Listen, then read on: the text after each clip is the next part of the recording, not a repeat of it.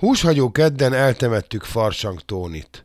A farsang temetés hagyományát Solymáron Cservenyi Magdolna, a Német Nemzetiségi Önkormányzat korábbi elnöke a 90-es években élesztette fel, Ettől kezdve a helyi kulturális csoportok is humoros műsorral lepik meg a közönséget minden évben. Cservenyi Magdolnát a régi idők farsangjairól is kérdeztük. Elmondta, hogy a kitelepítés előtt hat kocsma volt Solymáron, és farsang idején ezekben mindenféle maskarások szórakoztatták a vendégeket, kántálták a rögtönzött rigmusokat. Természetesen megemlékeztünk Forgács Mártonról is, aki sajnos már nem lehet köztünk, mint Farsang Tóni. Ez a Rádió Solymár.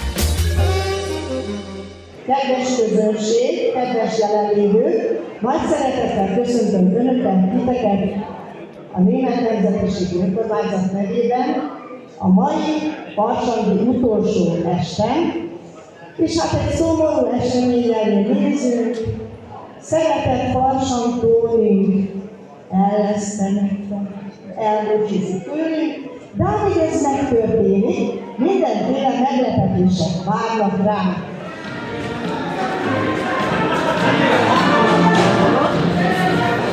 Itt a gyászoló család öltözője. Itt van Farsang Tóni, szegény le is van takarva már. Mióta él ez a hagyomány itt Solymáron, és mi ennek a története? Kitelepítés előtt hat kocsma volt Sajmáron. Ezek voltak tulajdonképpen a kulturális élet színterei, hiszen nem volt művelődési ház, az is kocsma volt annak idején, de a kocsmát nem szabad úgy elképzelni, mint a mai értelemben, mert különböző családok működtették, és nagyon törekedtek rá, hogy minden a helyén legyen, volt nagy táncterem, az én nagyapám is kocsmáros volt, az okeli kocsmáros, így hát anyukám mindig mesélte, hogy minden kocsmáros törekedett arra, hogy minél többen jöjjenek az ő kocsmájába, és ők rendezték a farsang temetéseket.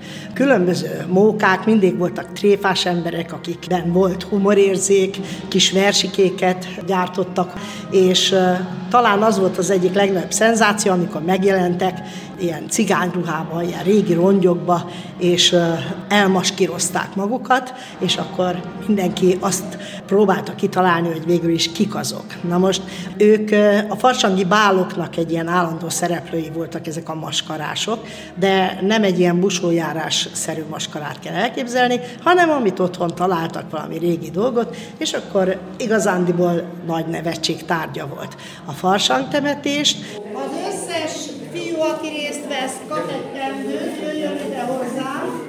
Kérek én is egy kendőt? Kell még sirató asszony? Gyere! Persze, gyere! Sanctus Spiritus Dominus Dorus Et cum petcum Spiritus Sanctus Különbözőképpen csinálják a sváb falvakba. Például olvastam, hogy Buda őrsön felfeszítették a kocsmának a padlózatát, és egy azévi bort dugtak el, és következő évben, akkor utána megkeresték, és megitták. Volt olyan például Szent Ivánon, ahol egy ilyen tréfás borotválkozást hajtottak végre, legalábbis ezt mesélték nekem, hogy egy ilyen nagyobb tököt oda vettek, és akkor mindenféle ilyen furcsa rigmusokat mondtak, és azt borotválták meg a tököt, és akkor hát dőltek az emberek a nevetéstől.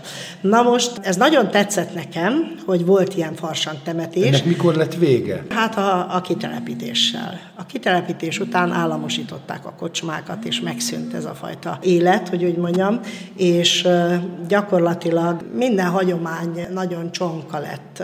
Az egyházi hagyományokat élték az emberek, de igazándiból nem voltak ilyen, hát talán nem is volt nagy kedvük már ilyen farsangokat. Főleg azért is, mert a bálok is nagyon megritkultak. És amikor egyszer az asszonykórussal Soroksáron voltam, és ott a, a Soroksári férfi kórus koncert után csinált egy ilyen farsang temetést. És nagyon tetszett nekem ebbe a, a vidámság, és az, hogy ilyen nagyon érdekesen, jó hangulatban temetik el a farsangot, és elhatároztam, hogy akkor, akkor mi is fogunk egy ilyet csinálni. És akkor még ugye NNÖ elnök voltam, rábeszéltem a tagságot, és, és sokat kutattam utána, meg jártam utána, én magam jól tudok svábul, és akkor írtam ilyen mókás szövegeket, meg találtam olyan magyar-német versikéket, amit szoktak egyébként a gyerekeknek is tanítani még kezdeti időkben, hogy kedvük legyen a nyelvet gyakorolni, és akkor így megírtam ennek az egész farsang temetésnek a koreográfiáját. Hát aztán minden évben más volt, mert új dalokat tettünk be, akkor utána kicsit más volt a szövege, de igazándiból volt egy alapgondolata, egy vidám temetés, és ezen a temetésen ugye részt vesznek az emberek, akik énekkel segítik a Tóni búcsúztatását. Aztán jöttek a táblák, tehát egy kis szín, akkor jött, hogy alsó szoknyát adtam a minisztránsokra, az is a viselethez tartozik, illetve hát ez felső szoknya, csak hétköznapi szoknya.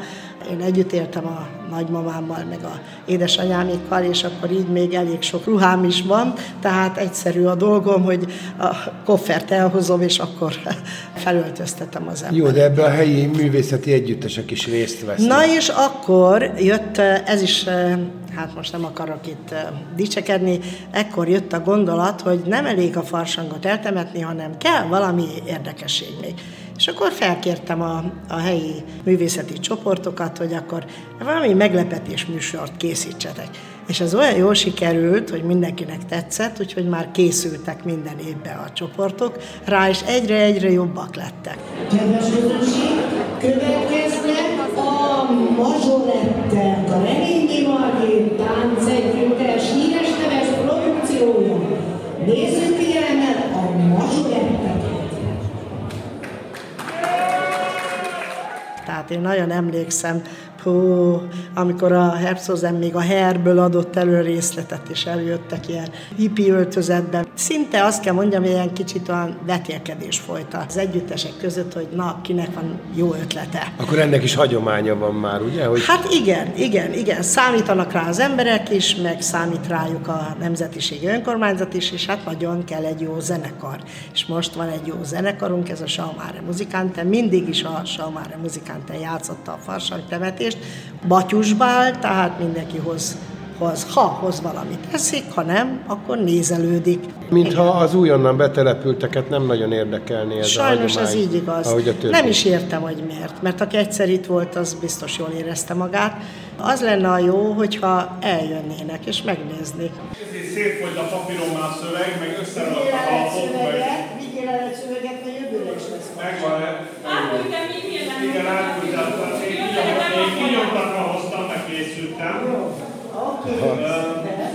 Te most először voltál, pap? Arra egy negyedszer. És nem sikerült megtanulni ez alatt a szöveget? Nagyon bonyolult? Most egy, egy év alatt elfejti a szöveget, de egyszerre az, az öregek régére szerintem a felét rögtönözték, de ott még nem tartok. De szerintem el fog jönni az a idő is, csak, csak jobban rá kell készülni, úgy értem több pálinkát meg sört kell.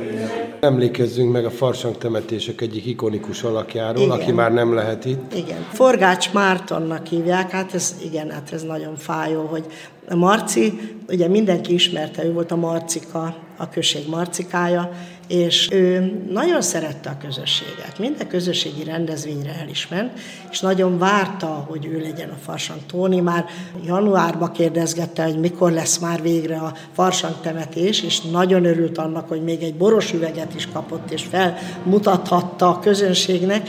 Hát sajnos most már nincs közöttünk, de mindig megkérdeztem a testvérét, a Marikát, hogy remélem, hogy a család nem sértődik meg, hogy így Farsang Tóniként szerepel, és mondta, Marika mondta, hogy nem, a Marci végtelenül örül ennek, és nagyon büszke arra, hogy ezt a szerepet elvállalhassa. Előzőleg a Marci előtt az nagyon érdekes volt, hogy nehéz volt találni egy személyt, aki farsang Tóni lenne. Mert ugye azért mindenki óckodik egy kicsit attól, hogy egy koporsóban, még ha egy teknő is az a koporsó, mégis van egy olyan visszás érzés, és nagyon érdekes, hogy például volt egy Pesti Dekuti néni, aki vállalta, nem is tudom, valahogy véletlen hozta, hogy beszélgettem valakivel, és ő éppen halott, és mondta, ő szívesen, őt nem érdekli ez a dolog, és akkor az egész falu találgatta, hogy ki ez a Farsang Tóni. A másik ilyen jópofa dolog volt, hogy volt egy fiatal fiú, akinek az apja dolgozott a zöldségesnél, itt a templom téren, és mondtam, hogy hú, hát nagy baj van, nem, nem tudok kit befűzni a Farsantóni szerepére. És akkor ez az édesapa megszólalt, hogy ó, hát van nekem egy fiam, az olyan belevaló, az biztos megcsinálja. Hát olyan kiváló Farsang Tóni volt, hogy tényleg azt kell mondjam, hogy élményszerű volt a viselkedése. Volt, amikor felült, és mintha halott életre kellett volna, hát ez meg volt beszélve természetesen, hogy legyen egy kis nevetés is.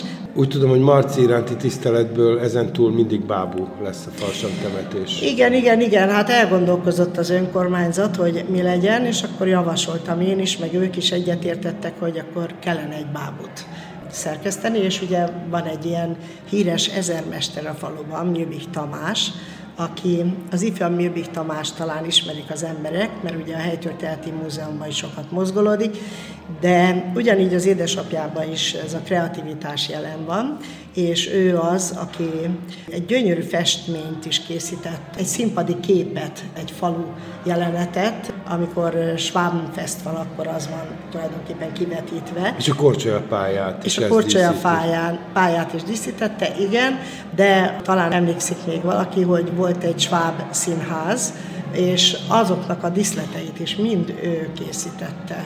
Úgyhogy hatalmas tehetséggel bír. Kedves közönség, mielőtt véget érne ez a bombasztikus est, egy nagyon fontos közlendőm van. Körünkben található Szente Kálmán polgármester úr, aki éppen itt velem van, nagy tapsot kérünk szépen.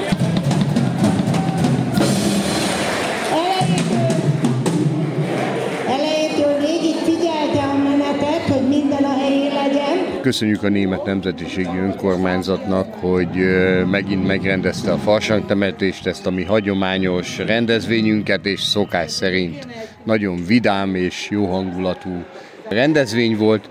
Én nagyon örültem annak, hogy ezek a 8-10-12 éves gyermekek Zubor Imre barátunk vezetésével egy ilyen kis fúvós koncertet adtak, mert ez tényleg az emberben azt az érzetet kelt, hogy igen, van utánpótlás, és lesznek zenészeink, akik majd a jövőben ugyanígy fogják szórakoztatni Solymár közönségét. A legnagyobb érték az, hogy van utánpótlás, látjuk a jövőt, a gyermekeinket.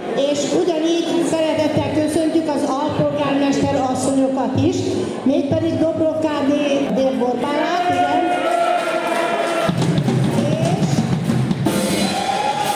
Gálvasú Jó Bernadettet is. Megtisztelt a jelenlétével. Nagy tapsot kérünk neki. Jó. Köszönjük, hogy kitartottak eddig. Egy nagy köszönet